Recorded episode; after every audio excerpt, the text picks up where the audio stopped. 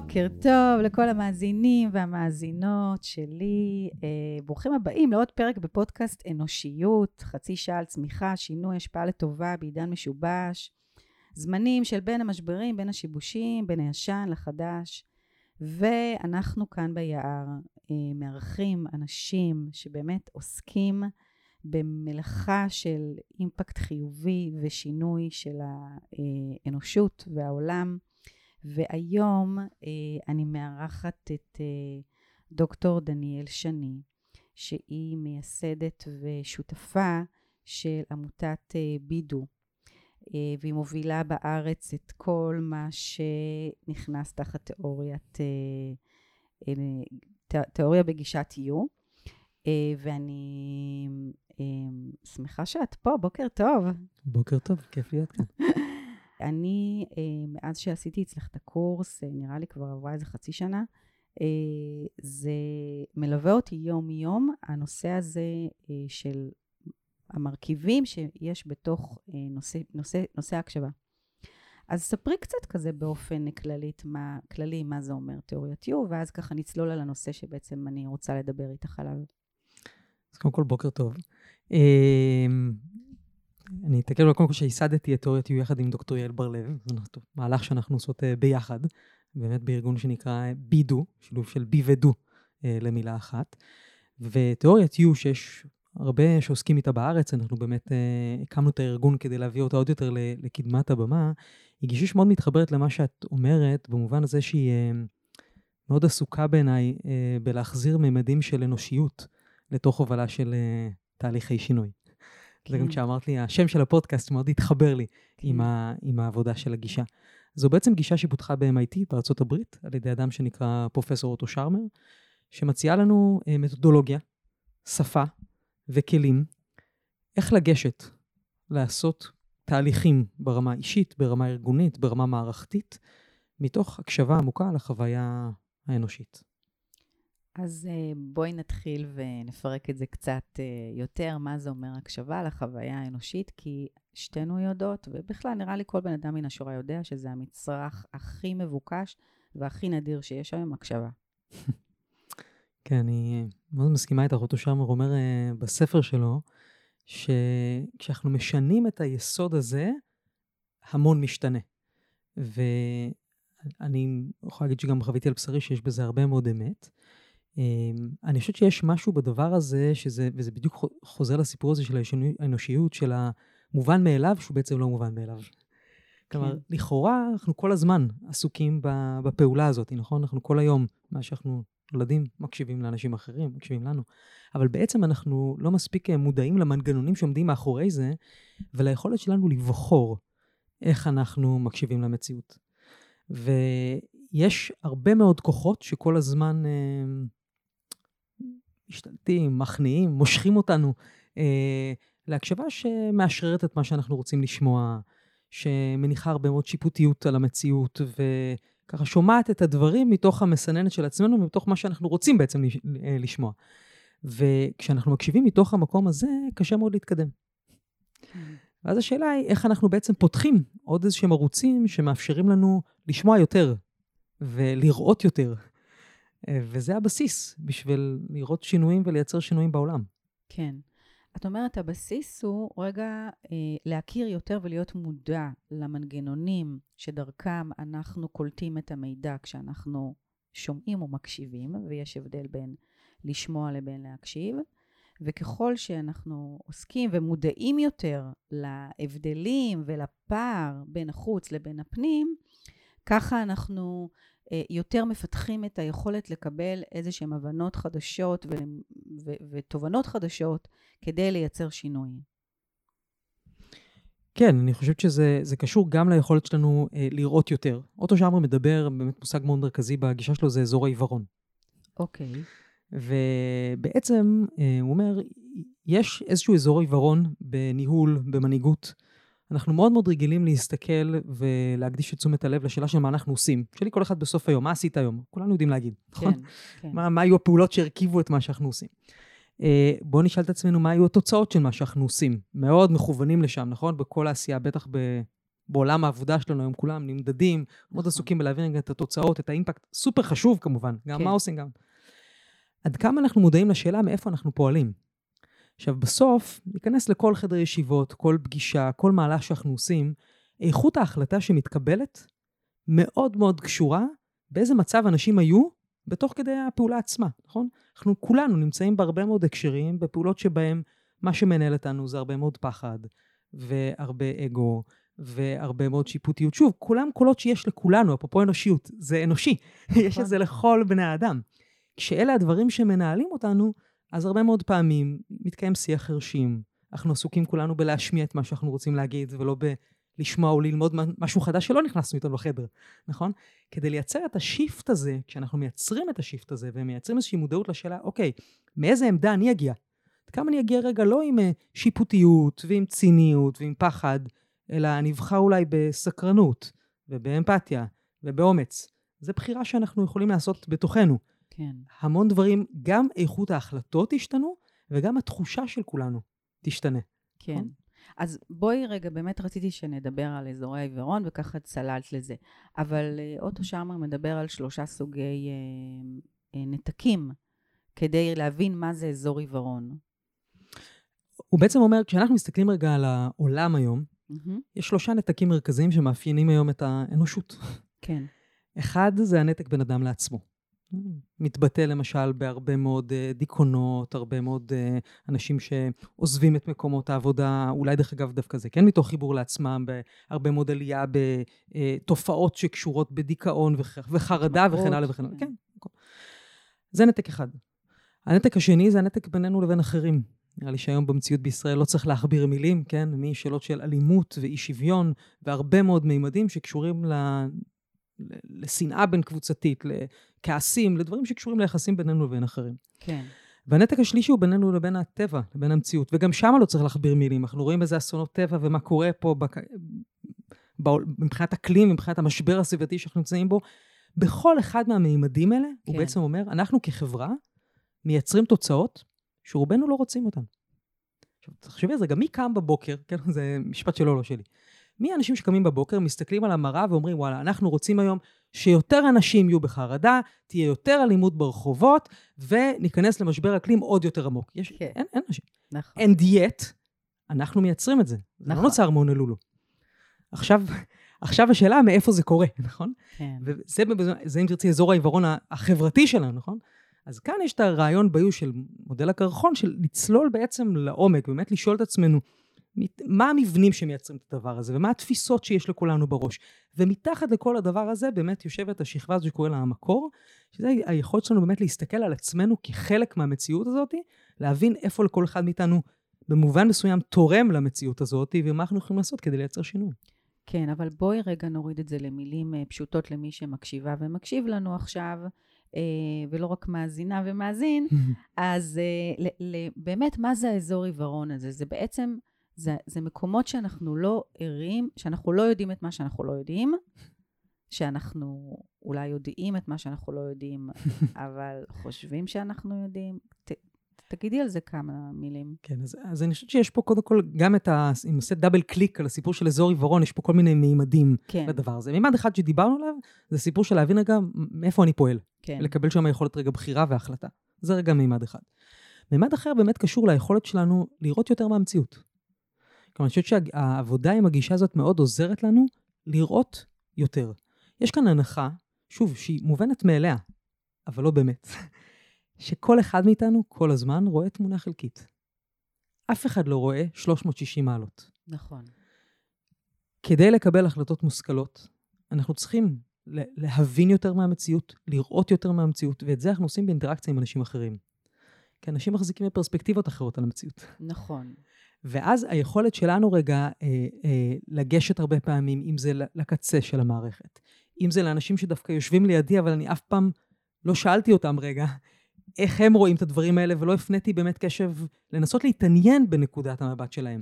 זה הכל דרכים באמת במובן הזה לאסוף עוד אינפורמציה ועוד מידע, כדי להיות מסוגלים להתקדם. וגם יש פה, בפרט בארגונים, אני יכולה לראות את זה בדרג הבכיר, אה, אני יודע. אני יודעת. כאילו, מה את עכשיו רוצה להגיד לי? רגע, תסתכלי בעוד נקודת מבט, בעוד דרך, אולי יש מה יש מלמטה, מה יש ברוחב. לא, אני יודעת. אז כן, אז, אז יש את מה שאנחנו יודעים שאנחנו יודעים, שבדרך כלל, שוב, אצל כל אחד מאיתנו זה במינונים אחרים, אבל זה תמיד לא כל התמונה. עכשיו, כמו שהתחלת להגיד מקודם, יש עוד שני אזורים להסתכל עליהם. אחד, כל מה שאנחנו יודעים שאנחנו לא יודעים, או לא יודעים שאנחנו לא יודעים, ובשביל זה צריך לדבר עם אחרים. וצריך לדבר עם אחרים מתוך מקום שבאמת פתוח רגע ללמוד יותר. כן. יש כלי, כלי, פצפון כזה, שנגזר מהדבר הזה, וזה לשאול את עצמנו כל הזמן, מה אנחנו מפספסים? Mm. מה אנחנו לא רואים? אם הנקודת המוצא היא זה אני יודע, אני רואה, אז שוב, תמיד זה חלקי. אם אנחנו נפנה את השאלה, מה אנחנו אולי מפספסים, מה אנחנו אולי לא רואים. את אחת המנהל, יש לנו קורס למנהלי בתי ספר עם אה, מכון אבני ראשה, ואחת המנהלות מנהלת אה, תיכון ענק, תיכון כזה, אלפיים תלמידים, מאות מורים וזה. הדבר המרכזי שהיא לקחה מהעבודה בקורס, היא אמרה, אני כל ישיבת צוות שואלת אותנו עכשיו, מה אנחנו לא רואים? מה אנחנו אולי מפספסים? כן. עכשיו, זה באמת מפנה את המבט לעוד אינפורמציה, שהרבה פעמים נמצאת שם, אבל אנחנו לא מפנים אליה את הזרקור. אז זה אזור שלם שמפנה אותנו באמת ל, ל, לשיחות מה, מהסוג הזה. אוקיי, okay. אז אני באמת, בדיוק כשאת התחלת לתת את הדוגמה למנהלת בית ספר, אני פתאום אמרתי, וואי, בוא ניקח את זה הכי פשוט, בבית, אוקיי? Okay? כמה פעמים אני שומעת חברים שלי, שאנחנו יושבים בערב שיחות מתחילים לדבר על הילדים, אני מכיר את הילד שלי, אני מכירה את הילדה שלי. אנחנו אומרים, רגע, כנראה שיש משהו שאתה לא מכיר, שאתה לא יודע. אז זה גם השאלה הזאת, גם בתוך הבית, מה אני מפספס כשיש משהו שהוא לא עובר אה, כחוט השני באיזה שהם נורמות או באיזה שהם ערכים או באיזה שהם דפוסים או בדרך של תקשורת בין אנשים. אז זו שאלה שהיא מאוד מאוד חשובה והיא באמת מתחילה גם בתוך עסקים. אני יכולה לראות מנהלת שעובדת אצלה מישהי כבר עשר שנים והיא אומרת לי, אני מכירה אותה. את שברת על עסקים, אז אני אה, נזכרת, מי שגם למדה איתנו פה באותו קורס, מיכל אמירי, נדמה לי אפילו שאת הבאת אותה, נכון. שהייתה מנכ"לית אה, גיטם. נכון. היא סיפרה לי אחר כך אה, את המימדים שהיא ראתה חיבור מאוד עמוק בין הגישה הזאת באמת לניהול שהתפתח אצלה עם השנים. אחד הדברים שהיא סיפרה, שממש ככה נחרט בזיכרוני, שכל פעם היה מגיע עובד חדש אה, לגיטם. היא הייתה נכנסת לשיחה כזה של רבע שעה, בשביל להטיף לו על החזון של הארגון. כאילו, היא יודעת הרי מה החזון, והיא צריכה להעביר אותו ולהנחיל אותו הלאה לעובדים. עד שאחד מהם יום אחד היה מספיק אמיץ כדי ככה to call her out, ולהגיד שהיא עסוקה בלספר לו מה, אבל היא לא, היא מפספסת מה יש לו להגיד על הדבר הזה. והתחילה להתעניין איך הם רואים את החזון של הארגון. באמת, כמות האינפורמציה, כמות המידע והדברים שהיא הבינה ולמדה מתוך הדבר הזה הייתה אדירה. עכשיו שוב, זה נורא מובן מאליו, אבל רובנו, זה לא באוטומט שלנו, בהרבה מקרים, לעשות את הדברים האלה. נכון, נכון. וזה גם נכנס בתוך אותו אזור עיוורון, אות, אותם דברים ש, שאנחנו לא רואים ושאנחנו לא ערים להם, שאנחנו לא רואים, ושאנחנו, זה גם לא רואים, זה גם לא יודעים וזה גם לא מרגישים. נכון. אז ה, זה, זה מצריך באמת אחד, אה, להקדיש זמן, ושוב, הרי זמן זה המצרך הכי, הכי מבוקש והכי נדיר. לא, זה לא, לא מצריך עכשיו, אה, להתנתק מהעולם, ו... אבל כן מצריך לייצר איזשהם מרחבים שבהם אנחנו, we're reaching out, לשמוע יותר ולראות יותר. זה גם מצריך, וזה חוזר לנקודה הראשונה שדיברנו עליה, לא רק לגשת ולעשות את הדברים האלה, גם לגשת על זה מעמדה שבאמת מתעניינת. כי בסוף אנחנו נמצאים שוב בהמון המון פגישות ושיחות שבהן אנחנו לא באמת שואלים. כן. אנחנו עסוקים ב- בלומר. אנחנו לא באמת מתעניינים במה אפשר ללמוד מתוך הפרספקטיבה אה, אה, של אנשים אחרים. ואת אמרת גם על הסיפור של ההרגשה, וזה מימד מאוד מרכזי בגישת היו באמת, זה שאנחנו יודעים, אנחנו יכולים להבין את המציאות לא רק דרך הראש שלנו, אלא גם דרך החושים שלנו, וזו שאלה גם איך אנחנו פותחים את הערוצים האלה כדי uh, לספוג עוד מידע, עוד מידע על המציאות. אז בהקשר הזה של תחושות וחישה וגוף, יש פה עוד כל מיני רבדים שהם נסתרים. כי הרבה פעמים אנחנו מנותקים מהגוף שלנו, כמו למשל ששוכחים לשתות מים, או שוכחים לאכול, או לנשום, בסיסי. אמ, לא ערים לקיבוצים ולסטרס שהגוף חול, אה, מרגיש. אה, והדבר השני הוא זה באמת תחושות של, של הלב. הס ולהגיד בעולם העסקים, בואו נדבר מהלב. אבל גם בתוך הבית. כאילו, עכשיו, השכל, אני מאוד למדתי את זה בשנתיים האחרונות, דרך כל מיני באמת גישות, וגם דרך הגישה הזאת, שכשמתפתח הקשב, הלב, השכל הוא המקטלג. נכון, לא נכון, טוב, לא טוב, ביקורת, שיפוט, אוקיי? בלב יש איזשהו משהו שיכול יותר להיות מחובר לקשב, ככה לפחות בתחושה שלי ובמנגנונים שאני מוצאת שהצלחתי לפתח בתוך עצמי של להיות יותר בקשב, גם כשאני מנחה קבוצות ואנשים וגם כשאני בשיחה אפילו עם הילדים שלי. אני שותפה מאוד לתחושה שלך, זה אחד הדברים שעליי הכי השפיעו מההיכרות עם הגישה הזאתי. זה באמת אה, תשומת הלב והיכולת, במיוחד עבור אלה מאיתנו ואני בתוך הקבוצה הזאת, שמאוד, very heady, כן, אנחנו מאוד מאוד דפוסים כן. בתוך המחשבות ומאוד עובדים עם הקוגניציה, להוריד את הקשב גם למה שקורה מתחת לכתפיים. ולגלות, ממש בהתחבר למה שדיברנו מקודם, הם גם כל האינפורמציה שאנחנו לא יודעים שאנחנו בעצם יודעים. והרבה פעמים זה מצריך באמת אה, להפנות איזשהו קשב ל... לא יודעת, איזושהי פגישה. אני... זה קורה לנו הרבה דרך אגב, ליאל ולי. אנחנו לקראת איזשהו מהלך, אנחנו מרגישות שיש איזשהו כאב בטן. אז אנחנו עוצרות על זה, שואלות רגע, אוקיי, איזה אינפורמציה יש שם? והרבה פעמים זה מוביל ל... להבין איזשהו משהו לקראת הפגישה הזאת, לחדד איזשהו משהו במסר או באיך אנחנו רוצות להיכנס לתוך הדבר הזה. אז היכולת שלנו רגע להפנות את הקשב לשם, כמו שאומרים, גם, גם להקשיב רגע משם. כן. בסוף כשאנחנו מגיעים למציאות מתוך התעניינות רגע באנשים, ומתוך רגע אה, אה, ניסיון ונכונות רגע לפתוח את הלב. ואז אנחנו באמת רגע מבינים הרבה יותר על, ה, על, על המערכת שבה אנשים נמצאים. נכון, אבל בסוף זה, כל אחד מאיתנו נתון בתוך סבך של אילוצים, מורכבויות, סיטואציות. אה, אנחנו לא תמיד מבינים את כל הסיפור. נכון. ו- ו- וזה מצריך רגע לרדת איזושהי שכבה ולהפעיל יותר מהגוף שלנו בתוך פעולת ההקשבה בהקשר הזה. אני תוהה מה יכול אה, לשכנע או לתת את ה...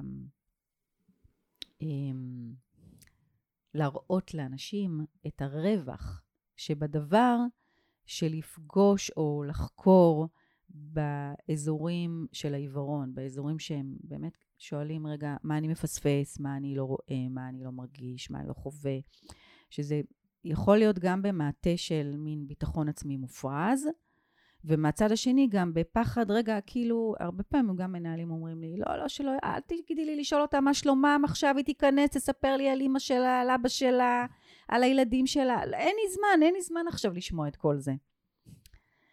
ו- ואיך בכל זאת אנחנו הרי יודעות מה הערך של הדבר הזה, לא נשב פה לשכנע את עצמנו אחת השנייה, אבל מי שמקשיבה לנו, אה, איך בכל זאת אפשר להבין את ה... גם כשאתה מפנה את הזמן ואתה עוצר, כדי באמת להיות רגע נוכח ו- ולהקשיב, את, מה שתגלה יכול לחסוך לך הרבה יותר אה, שעות של בזבוז של אנרגיה לא מתועלת. כן, קודם כל נראה לי שגם כאן הלשכנע לא עובד. כלומר, זה לא יכול לעבור דרך הראש. הדבר שקודם כל שבעיניי הכי, זה, זה, זה פשוט לנסות לגלם את זה. כלומר, okay. אוקיי. ככל שכולנו נהיה, ננסה בעצמנו, ושוב, זה, זה מסע דרך אגב, אני חושבת שכל מה שאנחנו אומרות הוא, אה, לפחות בחוויה שלי, הוא, הוא מאמץ מתמשך. כלומר, זה דברים שמצריכים, כל, זה דרך חיים כזה שצריך כל הזמן כן. לחזור ולהזכיר לעצמנו את העקרונות האלה. אה, אני לא מאלה שזה דבר שהוא הכי אה, טבעי להם בעולם. הוא דבר שאני כל הזמן עסוקה בלהחזיר את עצמי אה, ולזכור את החשיבות של הדבר הזה. אז אחד זה פשוט לגלם את זה. כלומר, ככל שאנשים יפגשו יותר מהדבר הזה, אז חלקם פשוט יחוו את הערך של זה. uh, בעצמם. כן. Uh, אז אני לא, לא בטוחה, דרך אגב, שעד ש, שאתה לא חווה את זה על עצמך, לא בטוח ש, יש שם, כלומר, מלשר, מ, מלהגיד את זה לאנשים, זה כמו, אני הרבה פעמים מדברת על עיקרון מאוד מרכזי ביו, שבסוף השינויים מתחילים מזה שהמערכת רואה וחשה את עצמה. כן. נשמע משפט נורא סתום. ואז אני פעם מספרת, בן זוגי, שכשהוא היה צעיר עוד לפני שהכרנו, עישן ככה הרבה. עכשיו, אתה לא אומר לאנשים, תפסיק לעשן, זה עוזר? זה לא עובד, נכון? מתי הוא הפסיק לעשן? שהוא יום אחד שיחק כדורסל עם חברים, ולא צריך לנשום. כלומר, הגוף שלו, כן. ראה את עצמו, אז מתחיל השינוי. נכון. אז זה הרבה מהדברים האלה, ובכל המערכות ובכל ההקשרים, עובדים כשאנחנו מסוגלים לסובב את הזרקור ולראות את הדברים על עצמנו. לא מזה שאחרים אומרים לנו. כן. השאלה אם, אה, את יודעת, היום אנחנו כבר אה, יודעות שלא צריך להגיע לקריסות אה, מערכות ולקבל התקף לב, או להיות דום לב, או לא יודעת מה, סרטן, או גירושים, או לא יודעת, משבר כלכלי בשביל אה, רגע להתעורר על החיים, נכון? למרות שאנחנו בתקופה כזאת כאוטית. מה חסר? מה חסר? בוא, בואי נסתכל על זה אולי מנקודת מבט אחרת. מה חסר היום, מה, במציאות, בחברה? ב- מה, בשביל שבאמת המרכיב הזה יותר יהיה נוכח ויותר מודע ו- ויותר חשוב, אמ, או בעל חשיבות, כי הוא חשוב, אנשים יודעים את זה, אבל הוא לא, הוא לא מתקיים. אז קודם כל אני חושבת שדרך אגב בהרבה מאוד הקשרים אנחנו רואים פה, אנחנו עכשיו נמצאים במציאות חברתית מאוד מאוד uh, מורכבת וגם בתוכה יש הרבה מאוד איים והרבה מאוד הקשרים שבהם גם הרבה מתקיים. אז גם שם אני לפחות מציעה להסתכל על דברים בצורה uh, פחות דיכוטומית. Mm-hmm. Uh, ברור שהרשתות החברתיות והתקשורת וכל מה שכולנו נחשפים אליו זו לא הנורמה כן. שמוצגת שם. בעיניי, בגדול, אני ככה אנסה, יש פה שני מרכיבים שאני אה, עולים בדעתי כרגע. בסדר, אני לא מנסה לעשות ניתוח ממצה של השאלה. כן. אחד, זה פרקטיקה. כלומר, שיותר ויותר אנשים יפעלו אה, בדרכים שעוזרות לכולנו לזכור את האנושיות שבנו, לפעול מתוך המקומות האלה, ומתוך מקומות שבאמת אה, מוצאים את ה- the best of ourselves. אז זה, זה מרכיב אחד, זה פרקטיקות שיאפשרו לכולנו להיות, להיות, להיות יותר שם. והדבר השני זה באמת שינוי של הנורמה. Mm, כלומר, ככל שהתפיסה החברתית תהיה, ותראי, חלים שם שינוי, תחשבי למשל על עולם הניהול. אני חושבת שהתפיסה, בטח שאני אה, הייתי צעירה, הייתה שאם אתה מנהל, אנשים מקשיבים לך, נכון. נכון? זה, זה בעל הסמכות. אני לא חושבת שזו התפיסה היום. אני חושבת שהיום ברור לכולנו שנורמות עדכניות של ניהול, שאם אתה מנהל, חלק מהעבודה שלך זה להקשיב לאנשים אחרים, זה להקשיב למציאות משתנה. אז חל פה שינוי בנורמה. נכון. אז צריך, גם בנורמה החברתית, אני חושבת שיש, אנחנו היום, אולי הדבר שהכי זועק אה, בחברה, זה נדרש פה שינוי בנורמה. אז זה צריך לעבוד גם בשינוי בנורמה, גם בשינוי בפרקטיקות, ובתקווה שניהם ייפגשו. שינוי בנורמה ושינוי בפרקטיקות, שבעצם כל זה מתחיל באני העצמי. שאת אומרת, הפרקטיק, הפרקטיקות הן איך כל אחד יכול לשאוף יותר להיות בגרסת המיטבית של עצמו. נכון, ואני מכבד את זה גם עם, עם הסיפור של מנהיגות, כי בסוף, ככל, וזה גם הלב של יופי. העבודה שלנו, כי אוקיי. ככל שנראה יותר אנשים בעמדות של הובלה, בעמדות של מנהיגות, שמסגלים את התפיסות ואת, ואת הנורמות האלה, ו, ומסגלים פרקטיקות מהסוג הזה, אז ודאי שזה מסוג הדברים שמושכים את כולנו למעלה. בסוף, כן, לכל אחד מאיתנו יש הרבה מה לעשות, ועדיין ברור שכשאנשים שנמצאים בעמדות הובלה מושכים אה, למקומות האלה, אז זה מייצר שינוי, אה, יש לזה פוטנציאל כן. לייצר שינוי יותר רחב. אז באמת בואי נדבר על מנהיגות בהקשר הזה של האזור, של האזור העיוורון. על מנהיגות, אה, על המיומנויות של המנהיגות, יותר נכון.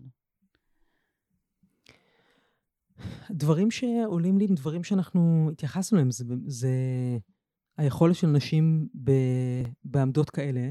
למשל, אני אתן עוד דוגמה של סיפור ששמעתי ממיכל שהזכרנו אותה מקודם, שבעיניי ממש מגלם איזושהי פרקטיקה של מנהיגות, שמסגלת לעצמה עמדה של לחשוף את אזורי העיוורון. אוקיי. מיכל למשל סיפרה לי גם, אפרופו השיחה שהייתה לנו אחרי שהיא אה, למדה פה את תיאוריית יו, שאחד, המון פעמים כמנכ"ל יש המון תלונות ציבור. כן, מגיעות אליך כל מיני פניות מן הסתם, והרבה מאוד אנשים שיש להם... נכון. אה, והנטייה הרווחת הייתה שהצוות האדמיניסטרטיבי היה... היה ש- שם את זה באיזושהי פינה, אבל זה ודאי לא היה מגיע למנכ"ל. נכון. ובאיזשהו שלב היא החליטה פעם בחודש לפגוש את אחד מהאנשים האלה. את אחד האנשים שהתלוננו, פעם בחודש לצאת לשיחה כזאת. זאת אומרת, כמות האינפורמציה, עכשיו זה בדיוק לממש את העיקרון שדיברנו עליו, של לפגוש את קצות המערכת, נכון? זה לא אנשים שהיא ביום-יום נמצאת איתם בשיחה. אוקיי. זה לחשוף אותה להרבה מאוד אינפורמציה, וללמוד עוד דברים שלא הייתה דרך אה, להגיע אליהם בדרך אחרת. אוקיי. אז אני חושבת שאלה אה, דוגמאות הרבה פעמים לפרקטיקות שמאפשרות לנו ללמוד יותר על המציאות. עוד סיפור שעולה לי עכשיו, שאולי גם ימחיש, בבר... נעשית עבודה עם גישת היו בעולם בהרבה מאוד הקשרים. מהמם. אחד המהלכים אה, הגדולים היה בברזיל. לפני כמה וכמה שנים, והתעסק בבעיה של השמנת יתר ושל uh, uh, תזונה. בעצם ניסה להתמודד עם הסיפור של כל מערך התזונה בברזיל. והקבוצה הזאת היא כללה אנשים ממערכות הממשל ומערכות הבריאות, מגינות קהילתיות, אבל גם uh, קוקה קולה ופפסי וחברות. עכשיו, מתוך התהליך הזה, שאנשים שוב ראו ביחד תמונה משותפת של איך הם ביחד מייצרים את המצב הזה של השמנת יתר במספרים דמיוניים בברזיל, הוביל לזה שהחברות האלה החליטו להוציא את המשקאות הממותקים מכל בתי הספר מברזיל מתחת לגיל 12, לא לפרסם לילדים מתחת לגיל 12 משקאות ממותקים. לכאורה זו החלטה, נכון, מנוגדת לאינטרס אה, נכון. עסקי. אני חושב שזה קורה מתוך המפגש הזה שבו אתה רואה יותר מה, אתה, מה התוצאות של מה שאתה עושה כן. פה אזור עיוורון, נכון? כן. אז לראות יותר את התוצאות של מה שאתה עושה דרך בעצם קשב וחשיפה של אזורי העיוורון. כן, זו מתודולוגיה שלמה כמובן. נכון. אנחנו כאילו לא נכנסנו כאן לכל הפרטים האלה, אבל יש פה מתודולוגיה של כמה כן. שלבים, שבהם יוצאים לאיזשהו תהליך מסוים, שזה באמת מה שקרה בברזיל, שהרבה מאוד פעמים, אין פה שרביטות קסמים, כן. אבל הרבה פעמים מוביל למקום שאנחנו מסוגלים רגע לראות עצמנו רגע באור אחר, ולצאת ביחד לאיזשהן פעולות משנות מציאות. אוקיי. okay. אז לסיום ממש, אני רוצה לדבר איתך, כי זה עוד משהו שככה, אני חושבת שהוא מאוד מתחבר גם למנהיגות וגם לאזור העיוורון, זה הנושא הזה של ידיעה פנימית. זאת אומרת, גם, את יודעת, הרי בתוך הטבע אנחנו נמצאות בתוך היער, ותמיד אני אומרת שהמערכות המידע שמתקיימות מתחת לפני האדמה, אנחנו לא רואים אותם, אבל שם נמצא יקום מקביל, שהוא מהדהד לנו, האנשים, לאנושות כולה. וזה באמת נמצא במקום הנסתר, וכאילו המוח לא מסוגל לקלוט את מה, שלא, אה, את מה שאנחנו לא רואות בעיניים. וכשאת מדברת על, על קשב ועל על המודעות הזאת, זה באמת איזשהו חיבור למנגנונים פנימיים, לא, לאותו מקור שדיברת עליו ממש בקצרה בהתחלה. אז אני רוצה שעם זה ככה נסיים את הפרק, קצת לדבר על זה. כן, את ממש מתחברת בדיוק לנקודה של למה זה בעצם אזור עיוורון. כי זה לא נראה לעין, נכון? כן. כלומר, התחלנו מה, מהאמירה הזאת שההצלחה של מה שאנחנו עושים תלויה לא רק, אבל במידה לא, לא מבוטלת, במקום הפנימי שמתוכו אנחנו פועלים. כן. המקום הפנימי הזה, לא רואים אותו. התחלנו ממש עם שאלה, מה אני עשיתי ביום? אפשר לראות. נכון. מה התוצאות? אנחנו כל עסוקים שוב במדדים שדיברנו עליהם, בלייצר דרכים שבהם נראה את התוצאות של מה שאנחנו עושים. אבל מאיפה אני פועלת? ומה קורה בתוכנו? לא, אנחנו לא רואים ואחרים לא רואים. ובגישת היו באמת פותחו לא מעט כלים שמאפשרים להפוך את המידע הזה לנראה. העבודה למשל עם כלים עולם האומנות בגישת היו. גם עם כלים של ביטוי חזותי, גם עם כלים של מה שנקרא embodiment, של עבודה עם הגוף, עם עבודה עם דימויים ומטאפורות, עבודה עם הרבה מאוד כלים שעוזרים לנו בעצם לחלץ את הידיעה הפנימית הזאת. Mm-hmm.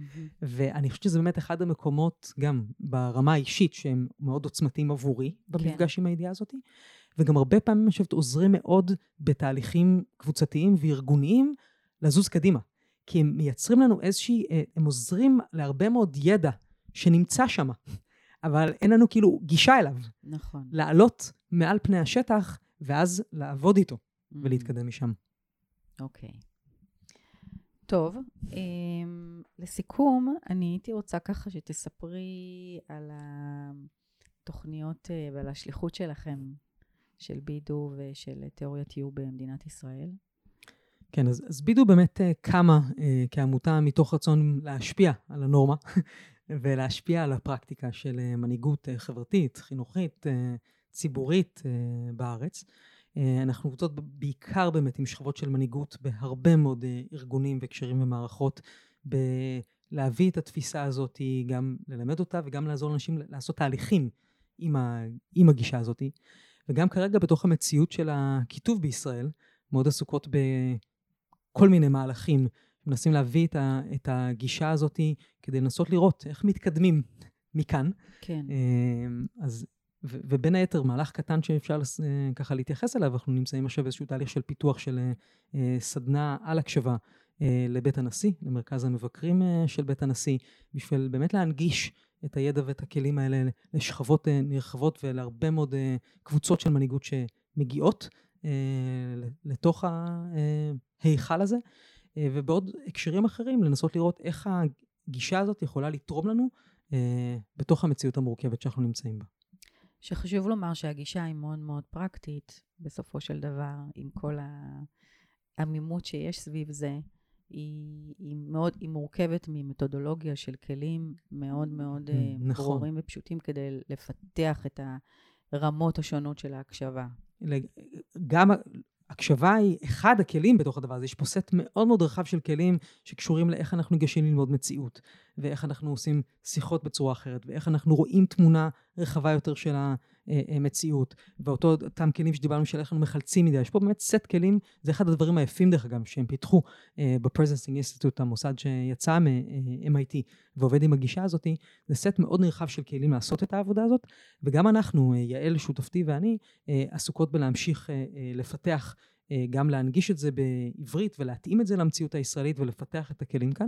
ויש עוד ecosystem יותר רחב של כן. אנשים בארץ שעובדים עם הגישה ומנסים להביא אותה להרבה מאוד מחוזות אה, בעולם החינוך, בעולם העסקי, בעולם החברתי, בעולם הציבורי. אוקיי. נעשה את חלקנו. וואו, זה טיפה בים. ממש ממליצה לכם לעקוב.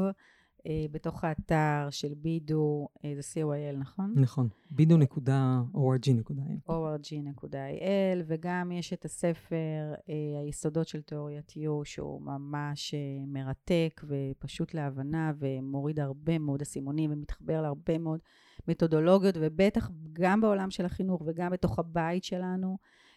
וגם בתוך כל המערכות יחסים שלנו, במעגלי החיים זה, זה מופלא. מה שזה, מה שזה יכול לפתור ולעשות ולקצר טווחים של סבל. איזה כיף לשמוע. אז תודה לכם מאזינים, להתראות בפרק הבא. ביי ביי.